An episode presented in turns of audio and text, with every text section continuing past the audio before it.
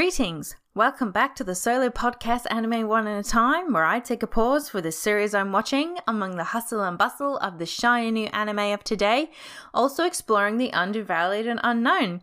I am the host Lita, and this is episode 20 to 0. Oh! Don't I feel like every time I do an episode, I just keep saying about the double digits. I remember when I got to episode 10, it's like, oh, that is a that's like a it's like a milestone for me. I feel like we're in milestone now, 20 episodes. I know maybe it's a bit presumptuous of me to say, oh, it'd be nice if we could get up to 50 episodes by the end of the year, but I don't think that would happen since I promised you guys two episodes a month. It's just, it's not been happening as much as I have wanted it to happen desperately. But um, again, life has been a bit busy. uh, I recently have moved, and um, it's been a bit chaotic, probably the past three weeks. And finally, I've got my little den, we'll call it, my little room where like all the stuff happens, where I write my blog and all that. It's like my own personal little anime den. It is it is so cool be even being in here right now recording this. It's the first time I'm recording or doing anything to do with what I usually do on the interwebs. It's looking around, it's very, very inspiring. It is very inspiring to be in this sort of place. I think when people talk about, I want to have my own anime room one day, or set up their manga shelves, all the sh- manga is everywhere around them it's supposed to be inspiring and have this creative feeling or aura around you and I honestly have only been feeling it like today, but today was the first time I just kind of been able to be in this room. Um yeah, I ha- have been meaning to like talk about that my room like on my blog and stuff, but anyway, that's the reason another feel like excuse reason why there hasn't been like two episodes. I really am hoping maybe before the end of April I could get out another one to talk about seasonal anime, which is what this episode was going to be. because last episode I talked about um, on the Verdurous planet that you can check out for last episode. That was for Mecha March. Um, talked about one of my favorite uh, mechas for a um, blog event that happens every March. It's run by my friend Scott, so you can check that out.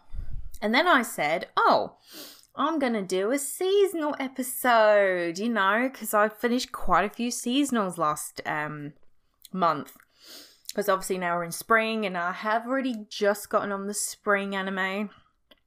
I've already checked out. Was it Yamada Loves Me at level 99.9%? Uh, my best friend told me about that show. I'm already caught up with it already. It was really got got me into it super addictively. I was like straight into it, and I'm like, oh holy shit, this is so good. Um, good rom com. Um, about a girl, Makane, who gets dumped by her boyfriend, and then she just started playing video games because of him, and then she ends up meeting her like guild mate that's in the gang called Forest spirits something. And she ends up meeting him in real life. His name's yamada. And um you know he's kind of like you know your typical yeah i don't do girls. I'm such a real homebody loner. You get the picture there. It's super cute the way the show's been done. Definitely need to check that out.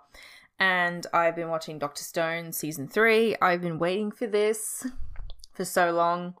I'm watching it in the dub at the moment um because I really really love the dub so it's going to come out slower but I'm not in any hurry. So those are the only two I've watched and some others obviously because there's so many. Always spring there's always seems to be. A gigantic honeypot of all these gooey lovely shiny new anime.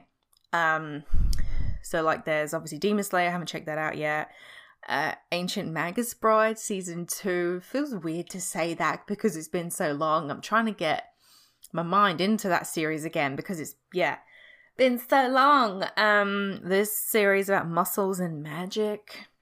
Um, yeah, there is quite a few that I really want to check out, and that's including my side anime I'm watching. But anyway, that's my usual five minute, usual to five to seven minute spill.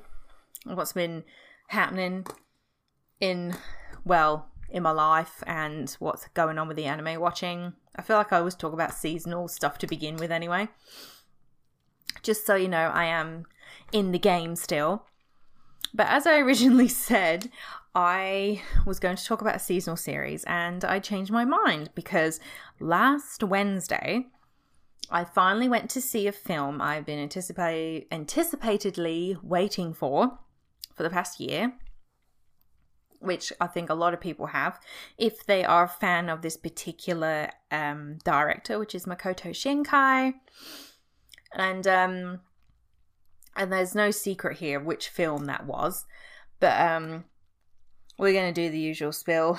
So this film only came out in November like 2022 last year, and it's two hours and two minutes long. Just for those who don't know that it is actually that long, I had no idea. I personally didn't look when I went to see it.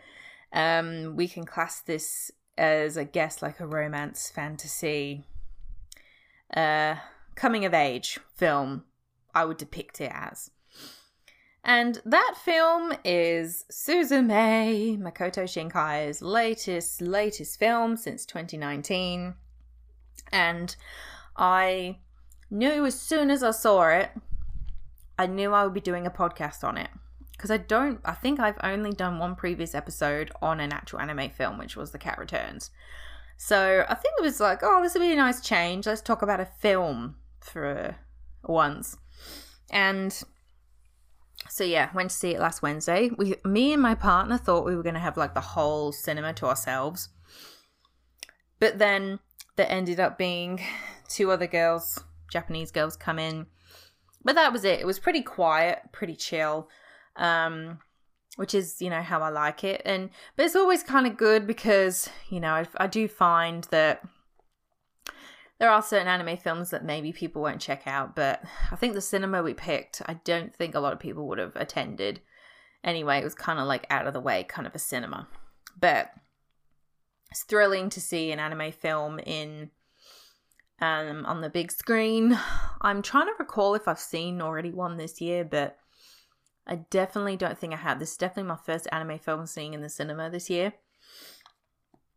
So I'm kind of jealous of like all the premieres that have happened in North America because the UK got it first, and I think Australia, then where I am, got it, and then North America's kind of only getting it now. It's kind of a weird order. But like, you know, they get to have like these promo posters right in front, and then there's like a you know, cardboard cutout signage thing of like Suzume walking through the door. It's like, I don't have anything like that here. I don't think. So I was really hoping that maybe that maybe the cinema we were attending would have something like that, but it just nada didn't have a thing. Um, but it's good to see, even though it was a week ago we saw it, um, they're still showing it, which I had no doubt because I remember when anime films started coming out in cinema and they would only show it for a week and then that would like be it. Um, it'd probably be like two weeks later we get extra screenings. Now it's so different. Now it's just like, well, they'll have the usual, you know, it go from Thursday to Wednesday here, and then they'll just announce that they'll add on extras. So I didn't really doubt for a second that they wouldn't add extra screenings from this film. And I love how that is now. Like it's definitely being shown way more across different Australian um, cinemas, which before they only stuck to like a couple of companies here. But now it's so versatile in screening anime films. It's it's wonderful and it shows how much the times have certainly changed.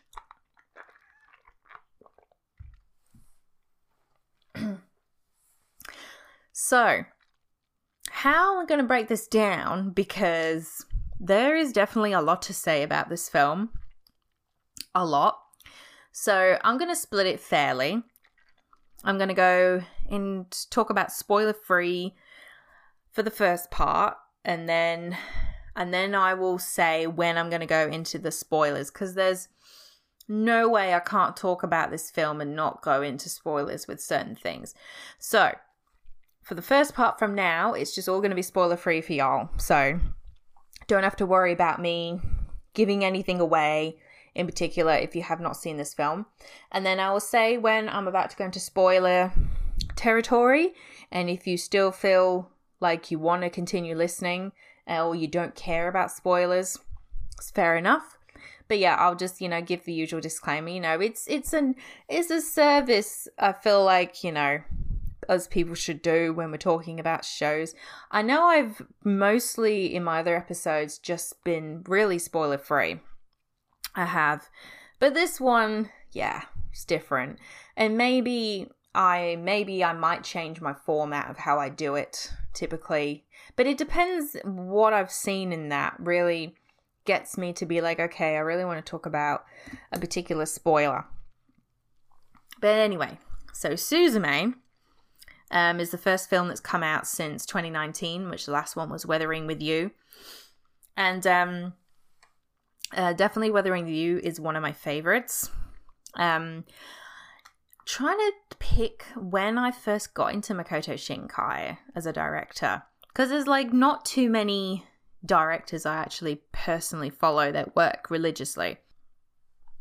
Just had to take a moment here to think, God, what was the first Makoto Shinkai film I ever saw? And um, that was uh, Five Meters Per Second in 2000 that came out in 2007. God, so long ago. I there's definitely that's one of Makoto's earlier works, but there's more that go past that. There are like the place promised in our early days and the voices of a distant star.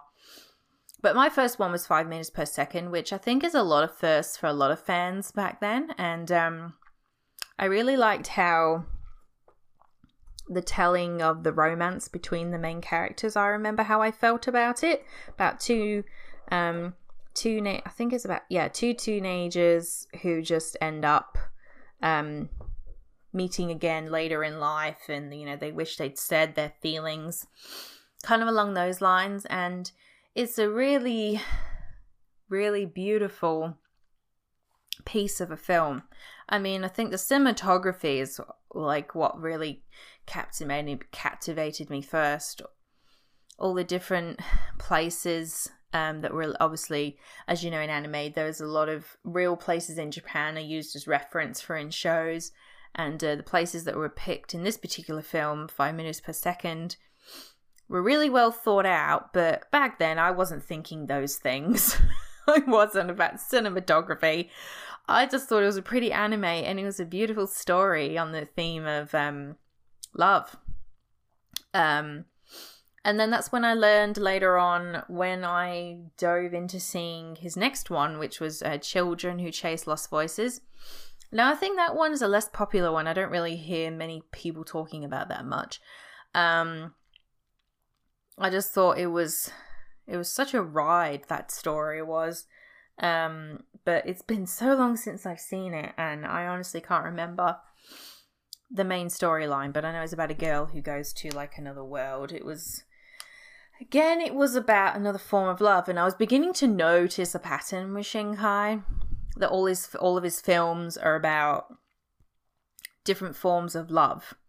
He seems to have a focus on like love and romance, and when I was doing some research, reading interviews and that sort of thing, you know, it confirmed that that's well what his what his films he liked his films to be about. majority of them have a form of um or telling or retelling about love. Yeah, so that's what I find about his films. Each film I've seen by him so far all has a different theme about love. Um, obviously, like later on came The Garden of Words, which was a massively popular one. I think it really took off for him then. And obviously, then Your Name came along, and that made him like, you know, be as known as he is now because yeah that that that films some good shit it is um And I think that really spoke, that made his love of the theme of love itself really shine through that. You know, kind of a body swapping plot, as anyone would know. Um, I do have a soft spot for that film. I actually got my partner to end up watching that. I did, and he actually quite enjoyed it. Uh, it's definitely an experience. Wonderful film. Can't really fault that one. And then along came Weathering with You, and I had a real soft spot for that one. Weathering with You, I definitely felt like was a different. I felt like Shinkai was going a different direction then. Um, real about youth and the messiness of it, and how we feel at that age of the characters in that story. I feel like, you know, they can achieve whatever they want, a real coming of age like story. And I really like the concept of fantasy mixed with urban. Um, and it just I beca- it became a favorite, a big time favorite. And when I get a favorite, I go buy it on Blu-ray, so I happily have it on Blu-ray. So I definitely would like to talk about Weathering with You on here sometime, but first, I feel like I should rewatch it first. I feel like I should. And then along came Suzume, which I I'm sorry, y'all, I wasn't planning to go through the whole nearly timeline of all Shinkai's works, but I just wanted to give a brief history of, you know, what made me get attached to him in the first place. Um, because then I felt like it'll make it easier going into this. So I was really excited, particularly about Suzume, because he was definitely going for a new angle in this. That's all I knew. Like, from watching the trailer, I could tell that there were some fresh ideas in here. Because all of his other works, they've all shown some sort of different theme of love itself. Like, I felt like um, Weathering with You was about, you know, young love. Um, with the story and everything, and your name was really about boy meets girl, and the Garden of Words was really about um there were some real deep feelings there, we'll say. Um The Place Promised in our early days, one of his earlier works, that was kind of like real like unrequited well unrequited and like I didn't say my feelings soon enough. And five meters per second was a great one about teenhood, um, the complicatedness of feelings at that age. Um, every single film he's done, I've seen because I've not seen all of them yet, um, has spoken a different form about love, and that's what I got addicted to his works. And then watching Suzume has made me definitely see that he is still in that realm of wanting to show, you know, his theme of love, but at the same time, um, he's steering away from that. And this film really solidifies that. Um, that he expressed about the the boy meets girl thing is a bit old for him. And in a recent interview I read, and um, you can tell that about in this film you can. So, for just just getting into what is Suzume all about, because I had no idea walking into this. So, we as usual have uh, a main female, always a pretty female in his films. 17 year old Suzume who lives in a cute, you know, beach country town in Kyushu and she runs into a handsome man named Sota, who asks where are some old ruin ruins around, which is an odd question. And then she has a deja vu moment like, oh, wait, those are dangerous where I just suggested for him to go. And then she goes um, down to these old ruins, which um, have some inspiration to say about it, which I'll go into a bit later and she finds this random door in the middle of well this like dome shaped building that's completely crumbled and in the middle of a massive pool of water and um she next minute she's like, "Oh, nothing really going on here and I can't really see him anywhere." For some reason, she ends up going back to where she originally was, then ends up coming back. And because the sky turns dark and then there's this massive like tube thing coming out the store known as a worm. And there is the handsome man named Sota trying to shut the door. And um she ends up ran she just I don't know how she takes it, the whole like experience. Like it's just like what the hell is going on here? Like because like she, before that she ends up picking up like this stone like thing and then that kind of activates the door it does and next minute she finds herself trying to close this d- damn goddamn door. The sky turns black and it looks like this massive worm thing is about to collapse on her own hometown. And they slam the door shut. And then that's when she finds out that Sota is known as a closer. He chases these doors that are going to bring great, well, great disasters from this place called the Ever After. And um, he goes around all Japan trying to close these doors. And that's where they meet this cat, um, Daijin cat, which is this keystone. And unfortunately, Suzume doesn't realize that the cat was the keystone that was holding this thing called the worm um, in place. So by removing it, she's causing more of these doors to open throughout all of Japan. So I don't know, this cat is very strange, like in his personality and everything. And he ends up um, turning Sota into a chair. uh, from um, Suzume's childhood, her mother made her this chair for her for her birthday and Sota ends up becoming the chair, and then they and then obviously things take off from there. Suzume ends up going around everywhere, um, trying to shut these goddamn doors for so disaster does not strike. So that is all the premise you really need to know. I don't feel like anything I mentioned then really spoiled it. But keeping this obviously spoiler free. Um, thinking how how do I go about this keeping this spoiler free?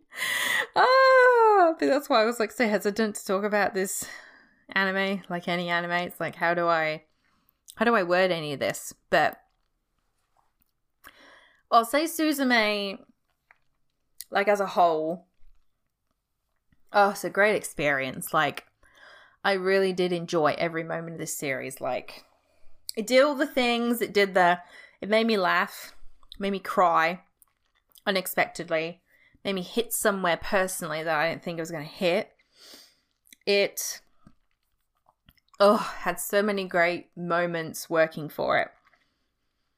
Let's start off with um, Suzume as the main lead. We'll we'll start off with that first. Um, God, she was great. Like she was a fantastic female um, lead for this series or film. Sorry. She just uh, she was engaging the for the first few moments that she's on the screen and meeting Sota, and I love the voice actor because we saw this uh, subtitled. I really wanted to see this um, English, but my partner's um, uh, a hearing disability. So, you know, and also reading subtitles is more useful to him. So, but I really love the Japanese voice acting this was great. And she was just like engaging from that moment, like from as soon as you're into this film within a few minutes. She's it's just I think what made me absorbed in her character is like she just how she takes upon all of this craziness that's going on and she just gets herself swallowed up in it and just can't help herself. You know, she's you know got the classic traits of, you know, kind, funny, bit witty. Um I like that she can like stand her own ground, got a bit of gum gumption. We like a bit of backbone.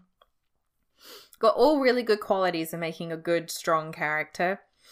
And she was a wonderful lead for this um, whole film. Like, I mean, it. I'll, like. It's hard for me not to say anything, but yeah, she she plays a massive role in this um, film, which I had no idea about. But yeah, I love Suzume. She was a fun female lead. Um, and in terms of Sota, uh, gorgeous. Gorgeous. Oh my god, just I think it was the voice actor guy. He really entranced me in. As soon as he opened his mouth, I was like, I love you. That was that was it. I was sold on Sota. That was just oh like you know, I know Japanese voice acting's like, you know, it's it's it's always good. Like it be I'd have to really go through my list and pick where is there been some bad voice acting, but man, there was there was some real real passion and drive, particularly through Suzume and Sota's voice actors. Oh, I just I loved the I love the chemistry between them. And the voice acting was just so good of how you know these strangers they just met and it's just like something exploded um it was great i i thoroughly enjoyed it a great main lead um also was something to do with these two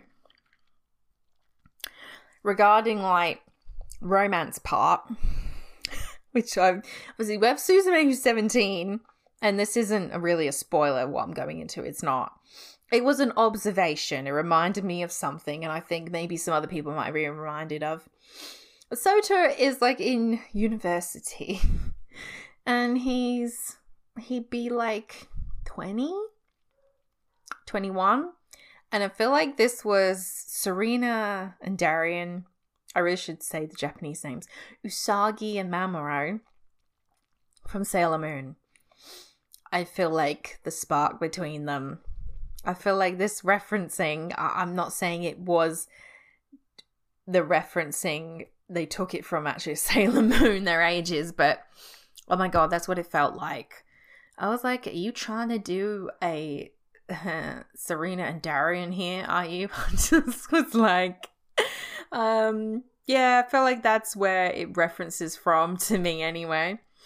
And I think there was some other people that picked up on it when I read, you know, reviews about it, you know, after I'd seen the film.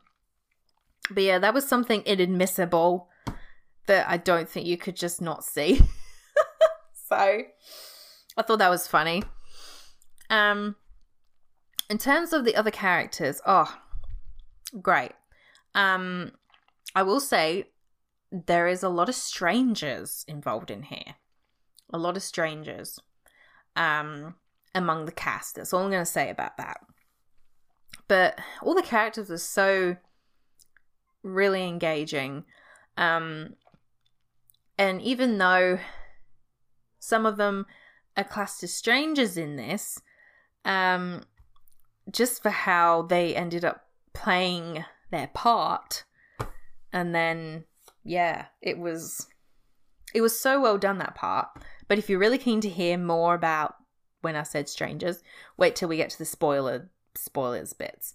Um but yeah, so characters as a whole, fantastic. Like especially the cat. We can talk about the cat, the white cat Daijin. Um Oh, like such a character. It starts talking. The minute that cat starts talking, oh my god, the voice. He goes, Suzume? like, it, like, he just treats what is going on as a whole game throughout the film. Um, it's oh god, it's so funny. It was yeah. I was like, there, there is the Makoto Shinkai humor right here. And let's talk about the humor. Um, some really good humor, like especially incorporating relatable things like um about link like social like how Makoto Shinkai links in social media uh, the power of social media at one point in the story. Just there was a lot of life re- relatability to do with yeah, like social media and um how to put this, there was a lot of like traits about, you know, how the modern day is now. Like there was just a lot of modern day things that were incorporated in this film that made it really work for it. And god i loved it. Um it was yeah it just kept things fresh and fly really. It just kept things fresh. But obviously that was not the only thing that kept things you know fresh in this film. Um but yeah humor. Um you got that shinkai like humor that i think i remember i first saw in um your name of like if anyone's seen your name of the where the main characters um are riding on each other's hand you know where they can't see each other obviously because they wake up in each other's bodies and they don't realize it's happened and they've left messages on their hands and like that kind of humor it's just it's just funny and that humor is incorporated into this but maybe more for the modern day of now which I feel like was yeah, fantastic, great. So, talked about characters and humor. God, trying to break this down, God. I would I couldn't do this film justice of my opinion talking about it. I don't feel like anybody could do this film justice. I mean, it's just one of them ones you have to watch and see for yourself. So, characters and humor. In terms of story, okay. So, obviously, without going into spoiler territory here. Oh god, the how the story starts, epic. Like, um, oh, it's it's epic. Like, just how how the opening title comes in, is all I'll say. Uh, it was really, really solid start, and then where you think the plot's gonna go, as I describe what the show, the film is about, the tone of the film changes drastically. It does. Um everything's so upbeat and like go go go because there's quite a bit of action in this which I think this is the most action that's been incorporated in a Shinkai film. Um like you know your name you know had a bit you know of like the transitioning of body swaps and that but then um weathering with you had kind of bit of you know lots of running scenes and but this there's like explosions and there is just a lot of like oh life is at stake here action and it's great. Um that's like the first half of the film and then the tone completely changes. Like it it kind of slows down it like darkens and slows down and and then begins to pick itself back up it is a bit of a roller coaster with the story like the tone of it um, I was just like, oh my god, okay. Let my little brain keep up here. Um, but no, tone of this film was like, oh god. It was completely, completely had me, you know, swallowed in. And you know, obviously it's taken me a week until now to like get my collect my thoughts together because, you know, a lot of shit happens. but yeah, story, oh god. I mean, there are a few things that do confuse me about the story without me going into spoilers, but wait for the spoiler bit. Um, yeah, there's a few. There's a few. but that's okay. In terms of story, um, yeah, great. I don't know what else you want me to say on that. Cinematography. Wow, what is there much to say? We're, we're Shinkai here. I mean, like, you know, we've got beautiful scenes of the country seaside town that Suzume lives in and when she goes and visits places. Um and like just just the scene of her standing there looking at this door. I mean, you've seen the visual image that's gone around when this film was first announced. Oh god, it's just like it like I look at it and it hurts. It hurts because it's so good. You know, you can just watch this for the visuals alone it's like, yeah. Um can't fold it. Flawless as ever. Yep. That's it about the cinematography. I felt like you were thinking she's going to say that, right? She's just going to say it's just great hands down. Yeah, not much to say there. um and also going on to like the fresh ideas about this film. As I said uh, before about like, you know, incorporating some of the modern day things. But like and also saying that Makoto wasn't going for a boy, he was definitely not going for a boy meets girl um feel with this film at all, but I won't reveal too much until we get to the spoiler bit. Um there are a lot of different things going on this film in terms of like themes. There is a lot of things going on, especially um, Shinkai references from a particular event, which I feel like is not a spoiler, but I will leave it for the spoiler section. He references from a something that happened in Japanese history. Um, he has definitely put a lot of thought into where he wanted to go with this film, and um, you can see the different mindset that he has now through this film, like what he currently wants out wants his films to be from now on and reading upon his interviews he's definitely going a different direction.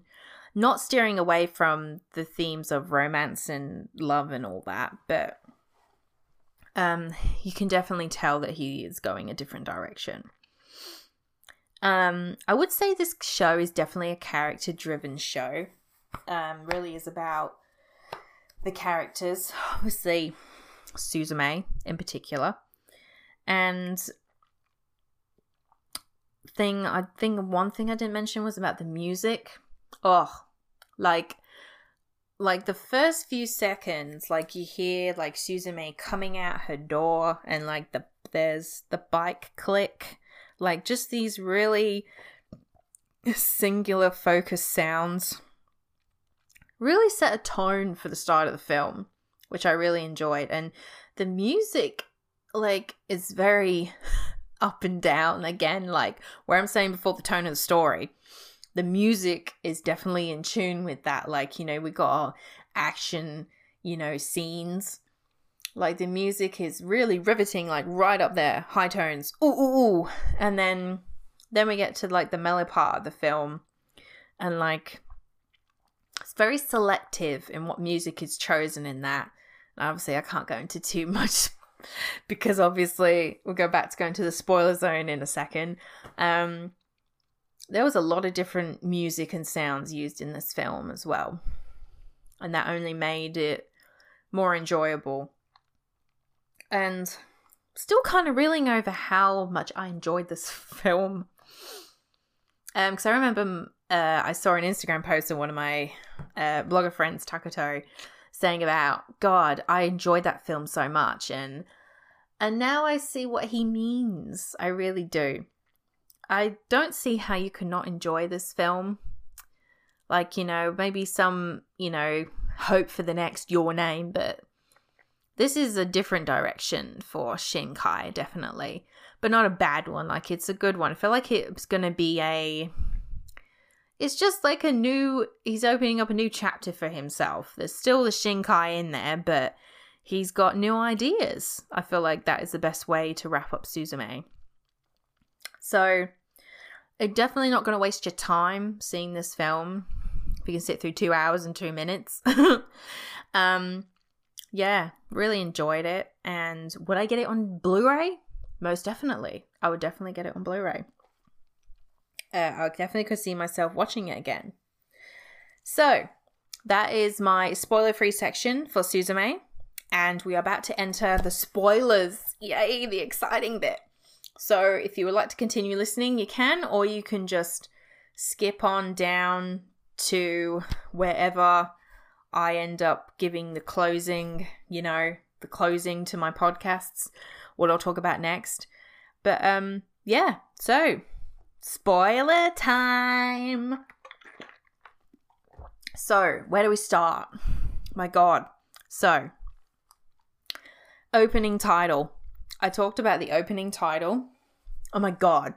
So, like, I just, it was so, it was such a fucking crazy, like, going into it. Like, we got Suzume and Sota trying to shut the door. No, no, so the worm's not getting in. And like, there's this epic, epic music building and building. There's a lot of building momentum going on here. And like, as soon as the door slams, the opening credits come in saying Suzume. And I was like, whoa. That was a great, great, great intro into this film. It was so, so good. I mean, even my partner were looking at each other and we're like, wow, okay. That was not what I expected. And I love seeing the beginning of the film. Like, I get an idea of where the story's going to go because you originally think it's going to be about Suzume looking for her mother who's in this ever after life. And she's a young kid. And obviously, throughout the film, you think, oh, so Suzume is still, you know, got some psychological damage from like her mum going missing. And she can't get over that. And I feel like that is what the tone of the film is about. And I feel like I couldn't have been more wrong. you know, like by the end we'll get to that. But but yeah, that's your third that's your first impression that is. It's like, oh, so she lost her mum, and that's what it's kind of about. She wants to really like find her mum. Maybe her mum's in the ever after, keeps having the same old dream. then gets wrapped up in Sota, Sota's world, and it feels like it's closer than ever.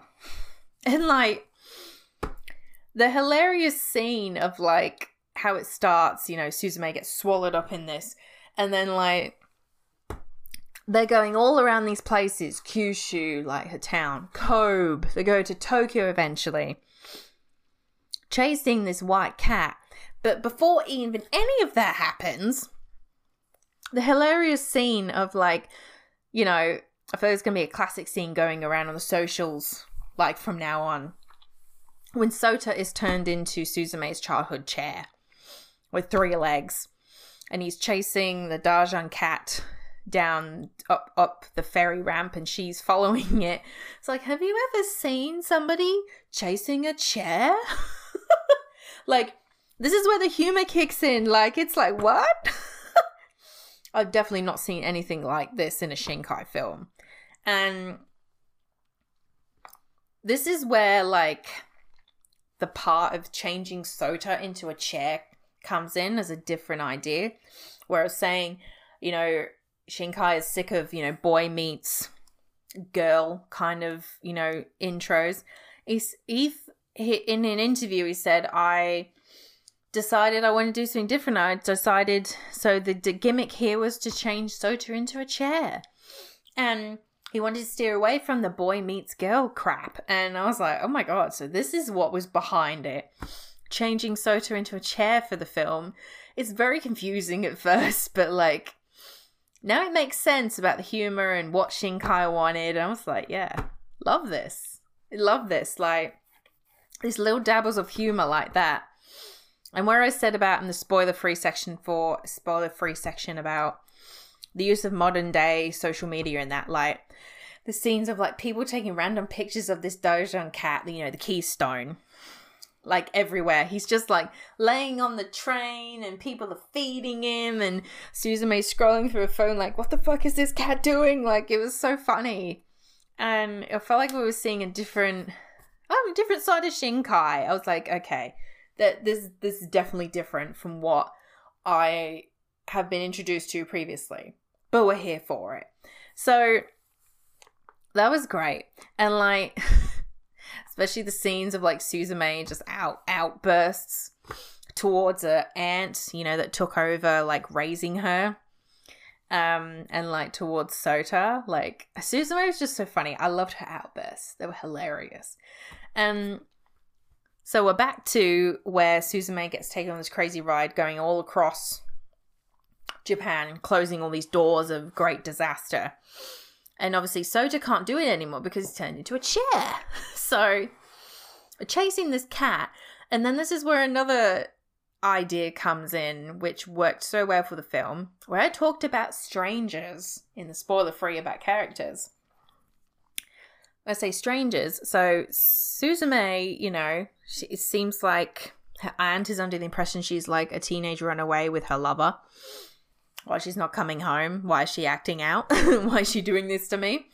And she goes and like kind of ends up meeting all these random strangers. Like the first one is uh let me think, a girl like on her moped moped, um where they're trying to get to these old ruins. Can't remember which city it was.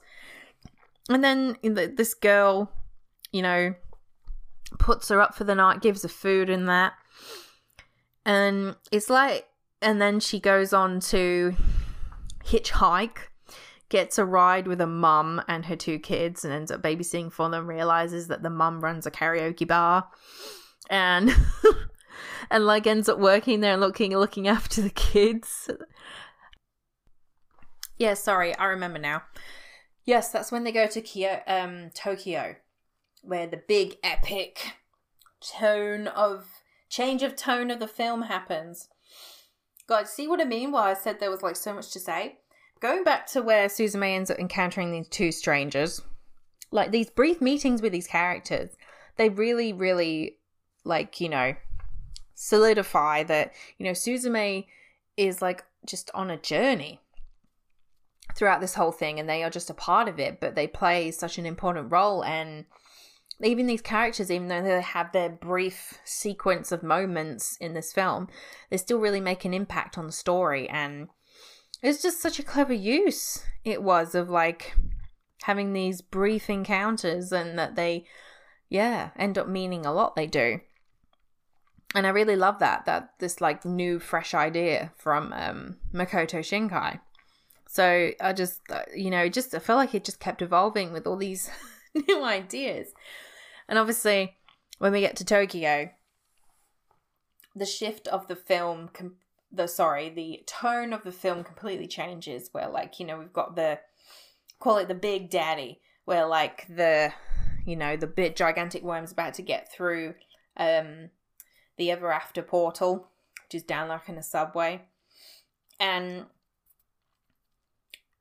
this is where, like, I nearly got confused, but I thought the film wasn't going to explain to me where Sota ends up becoming the keystone because the cat has transferred the power of holding the worm, um, or holding it, you know, from bringing doom on the world onto Sota's shoulders as a three legged chair. He's, he, Daijin has transferred the power of becoming Keystone to Sota. So that was, um, I was like, okay, this is going to be a change. This is. And obviously, uh, Sota loses his self completely. Kind of just fro- freezes over. And and then this is where things, you know, really begin to like die down a bit. As Suzume, all she can end up becoming focused on is trying to, yeah, get uh, break Sota free. And has to find another way to get to the ever after um, place because obviously the world of the living cannot enter there. And I mean, this again, this is where the humor comes in. Um, but before that, with these like worm things that are causing disasters, you don't think there's reference behind it, not until I read about it from the interviews that Shinkai was basing this off of the great um, 2011 uh, Tohoku earthquake and tsunami, one of the worst Japanese earthquakes that's happened, and didn't realize that that was where this idea of worms coming to cause earthquakes. Because it, kept, you know, like it, I was just like, why is bringing up these, these disasters? Why is it only focused on earthquakes and not mentioning? Why isn't like a fire, storm, or hurricane or tsunami or whatever else happening? It's just earthquakes. That definitely ticked over in my brain, and now it makes sense. And again, really great way to reference something like that. Um, Shinkai wanted to reference something important in this film to do with that disaster, and I think he incorporated that really well with story. Um, it just all makes sense. It all all these little things after I read about it, seeing the film, began to make sense. So, um, hope you're all still with me here. still got a little bit to dig through, but um, so then this is when the second half of the film really changes. Like, like um, Suzume ends up going to Sota's grandfather, who used to be known as a closer in his family. You know, that shuts the doors of disaster and um, says there is another way to get through.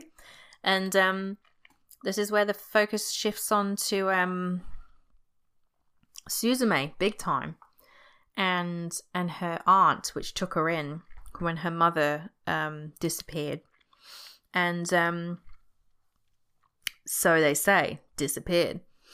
And I really love this. Like, it's just so. I thought it was so weird, like, because Suzume ends up encountering Sota's friend Takumi, who's a to be to be to be wood teacher, um, and he ends up like tagging for the ride because Suzume says, "I want to go to my old hometown," and her aunt finds her at the station and like is not going anywhere, and all three of them end up going, um, driving all the way to Suzume's town, which is yonks away, hours away, and like Tamaki so friend's got this shitty car, convertible, and like when it starts raining, like oh the roof's gonna work. It only it only covers Suzume, but it doesn't cover her aunt and um uh yeah, it doesn't cover aunt and um Tomo Tomoya. Sorry, I kept calling Sota's friend Tamaki. Sorry, that's that's uh, Suzume's aunt.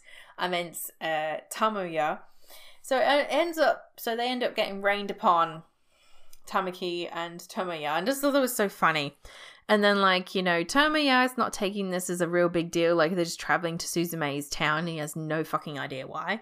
And, like, it's he's putting on these different songs that seem he's that seem to be trying to fit with the mood of the film or the mood of the characters.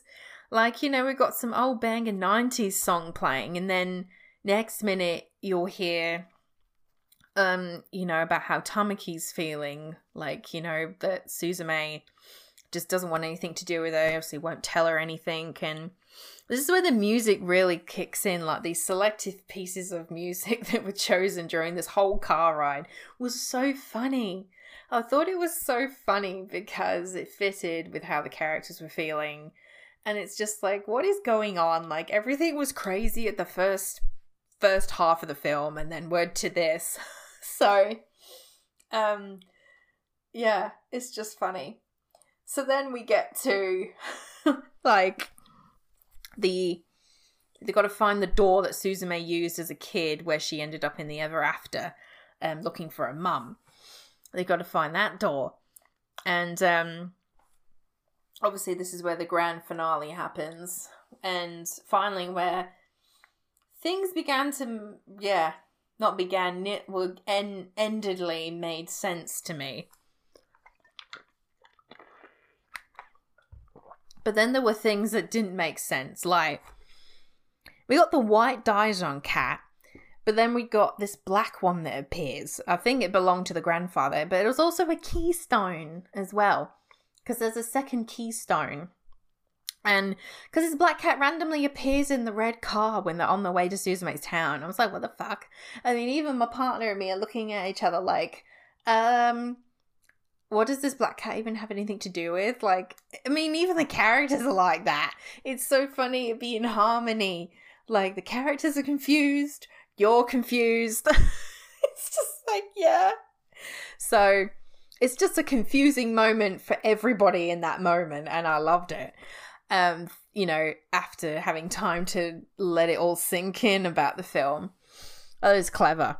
And so all I know is that this cat came to their aid. There was a purpose. But yeah, that was a confusing part of the plot. It was a bit.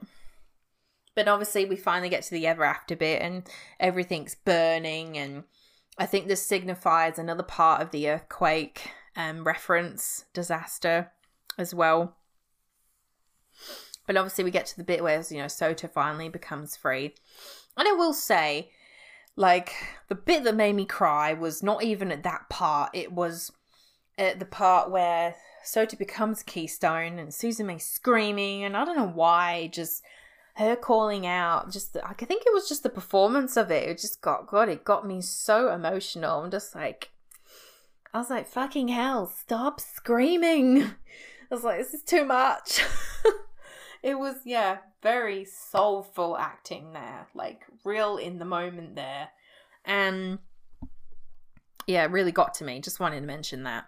And obviously you know when sota finally turns back into not a chair into a human being um i thought that part would really get to me. It, it did like on suzume's part like her you know long plea that she's like ringing out as well as crying um you know, because I, I felt, I guess I was feel, I was waiting to feel, you know, the spark between them. Like, you know, seems she can't be to do without Sota at all, even in the short time she's known him.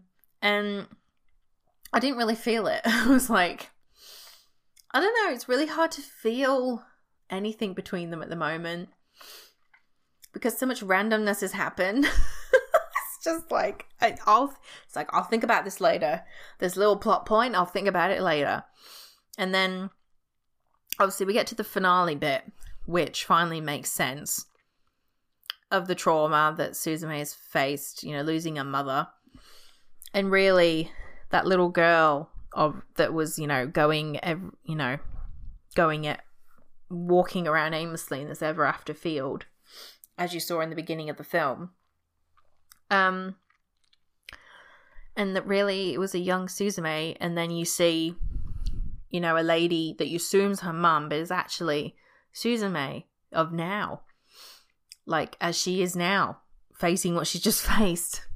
It's like herself. So I was, I was like, ah, this is about a journey of self. This is that you know Suzume just couldn't get over what happened and just worried that things would not be okay for the future. So I was getting the themes now. Some of the themes are really beginning to come clear.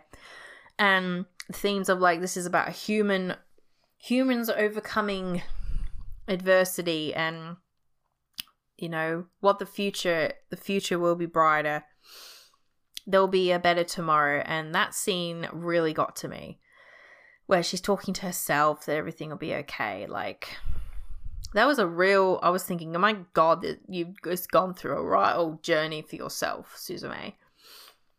And the way the little girl, little Suzume, is walking back through the door, it was just, yeah, it really. Um, I feel like the film could have like ended there, to be honest, because then we got the after part of like you know her and Sota, which I don't still don't know what they really are because I know Shinkai wasn't going for the boy meets girl thing, but still, I'm like, um, I just don't know what to think about these two together. I'll believe that Suzume and Sota have a bond, but at the same time, it's like, I feel like it's just huge referencing from like Sailor Moon. This is. 17 year old with a 20 university guy. I think it was left open ended of, you know, where those two could go, but not saying there wasn't anything between them because there was.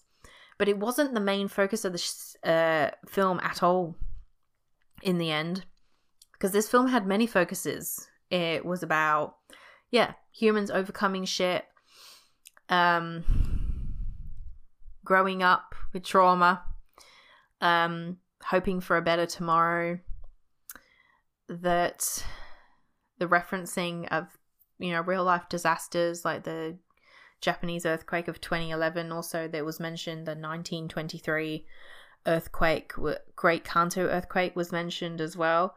Um that's how I felt like the worm things were represented of that earthquake as well. This film was a lot about a lot of things it was that's those themes I took away. And that um obviously, you know, of we can overcome anything. I feel like you need to read up on some of Shinkai's um interviews about this to get like a better scope, which I will definitely link a couple for you to this podcast, so saves you going to search.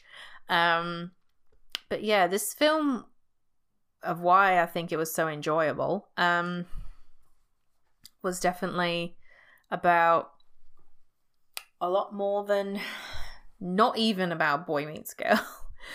um, yeah. So I feel like that's going to be end of the spoiler section. I feel like I've got everything nearly out I wanted to say. But yeah, you know what, Suzume?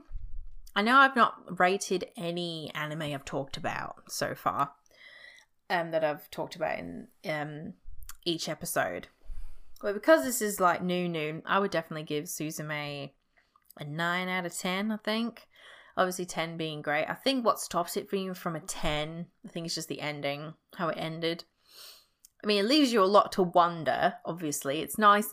I don't mind when things are left open ended and, you know, leave it to the imagination, you know, because that's where you can take it where you want. But I think, I guess it's about just regarding Suzume and Sota, you know. But as a whole, um, I think that Suzume was something that was needed for now, I believe, what Shinkai's direction was. And it's nothing, again, like I said before I went into the spoiler section, that you're going to waste your time with. Definitely not. I feel like no film by Shinkai is a waste of time because he has something to say in each of his films, no matter what it is. And um, yeah, you should just go to the cinema and go watch it or go buy it on Blu ray and watch it. Hopefully, it'll come on streaming services, but I think that'll be some time. But yeah, there's nothing stopping you from going to the cinema right now, wherever you are in the world. If it's available, you should go watch this film. Be a great night out for you.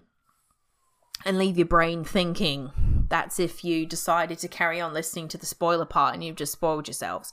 Don't. but yeah, I feel like that's all I got to say about Suzume. Um, everything that I think I have covered. but I always feel like after I've done an episode, I'm like, ah, darn it, didn't say about that part. And also, thinking about that, I realized that the ending song I'll mention, uh, Radwimps was involved in this. I should be stupid thinking that they weren't because they were. And the ending song, ah, that hit real deep. Um, yeah, nah. Radwimps on any of Shinkai's films add a great different tone to everything. So yeah, See, that's what I nearly forgot to mention about Radwimps. Okay, I think we're really done now. but in terms of what I think I will talk about next episode, definitely going to be a seasonal one that I finished for the winter 2023 season. Sorry, 2022 season. Um, I definitely would like to talk about one of those. Haven't picked which one yet, but um, I'm hoping that I could get another one out for April. Maybe we can finally achieve the goal of two once again, now that I feel a bit settled. But I hope you enjoyed this episode. I think this will be a long one because I've been ch- looking at how long I've been recording this. I haven't. But um, until next time, where I take a pause for whatever series I'm currently engulfed in or watching, or even if it's a film that has confused me. I'll see you guys in the next one. Bye.